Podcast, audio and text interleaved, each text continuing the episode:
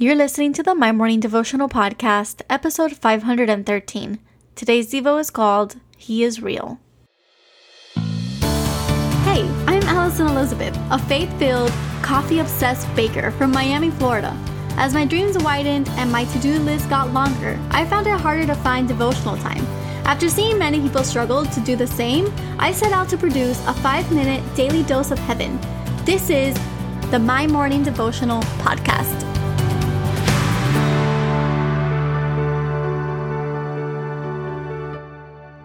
Good morning, everybody, and happy Wednesday. Welcome back to another episode of the My Morning Devotional Podcast. My name is Ali. If today is your first day tuning in, and what we do here is pray together every day, Monday through Friday. Today marks three weeks exactly to the day that we are going to host our Night of a Million Prayers. It's going to be an in person worship event that we're also going to be live streaming. So I'm very excited for that.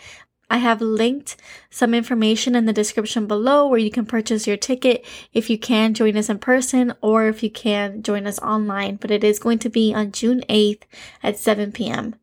Now, today we're going to be reading out of John chapter 10, verse 10, and it says, The thief comes only to steal, kill, and destroy. I have come that they may have life and live it to the full. And I label today's Devo, He is real. The enemy is really good about disguising himself and really tempting us into believing that he is good or that the things that he stands for are good things and things that we would benefit from. And his schemes are not old. He tempted Eve in the garden and he told her, you know, he made her question God. He said, Did he say that? And so today I wanted to remind us that when the enemy comes to steal our joy, when he comes to kill what we have, when he comes to destroy the peace in our home, we have to look it straight in the face and say, I am not going to accept this. I do not want to deal with this today. I know your schemes. I see you coming from a mile away and I am not going to entertain it anymore. And when we are so quick to catch what's happening and to direct our attention to Jesus instead, the atmosphere changes in our homes, the atmosphere changes in our careers, at the work environment, wherever we are with people. We get to call the enemy out for what he, what he is and what he does, and we get to change our situation and our circumstances. We always have to remember that the enemy comes disguised. He makes you question God. He makes you question your friends and your family. He makes you think that what he has to say is better than what anybody else has to say. And he will tempt you into doing things that will benefit you or that will make you feel better. And so he can come in a variety of ways, and what we have to remember is that He is very real and He is very serious about taking the things that mean the most to Jesus. And what we also have to remember is that if the enemy is real, well, then God is also real. And He is kind and He is gentle and He is caring and He is everything that the enemy is not. He doesn't come and deceive you, he came and told us everything that we ever needed to know about Him, about His Word, about the way that we are to live our lives. And we don't have to question whether it's a God dream or not. We don't have to question whether it comes from the Lord or if it doesn't because He has been very clear from day one. He is not a deceptor. He is someone who is very, very clear with us, someone who loves us so much, someone who communicates with us on a daily basis.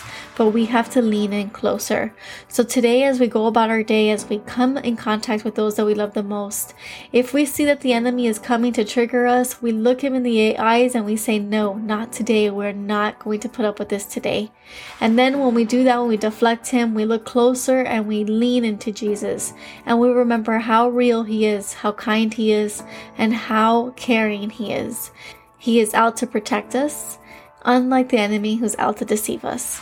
So, wherever you find yourself today, lean in a little bit closer to God and remember how real He is. So, the prayer for today. Father God, we love you so much. And Lord, sometimes we stop and we look around and we ask, Where are you? It can seem as if you are a million miles away, but Lord, we know that you are right there. You are closer than our very breath, and you are so very real. You are kind and caring and compassionate, and we know that because you are real, there is also a very real enemy who is out there to kill, steal, and destroy our peace, our love. He is there to tempt us into questioning you and what you stand for and who you are in our lives. And so today we rebuke that. We look to you, we look to growing closer to you, and we thank you for everything that you do in our lives. We ask that you bless our day and we ask that you bless the week ahead of us. It is in your holy name that we pray. Amen. So there you have it, your five minute daily dose of heaven. Thank you for tuning in today. I pray these devotionals empower you to take on your day. Make sure to follow the My Morning Devotional account on Instagram at My Morning Devo. There you will find quick links to subscribe to our podcast and the written devotionals. Until tomorrow, I pray that not only your latte is strong, but your love for Jesus is stronger.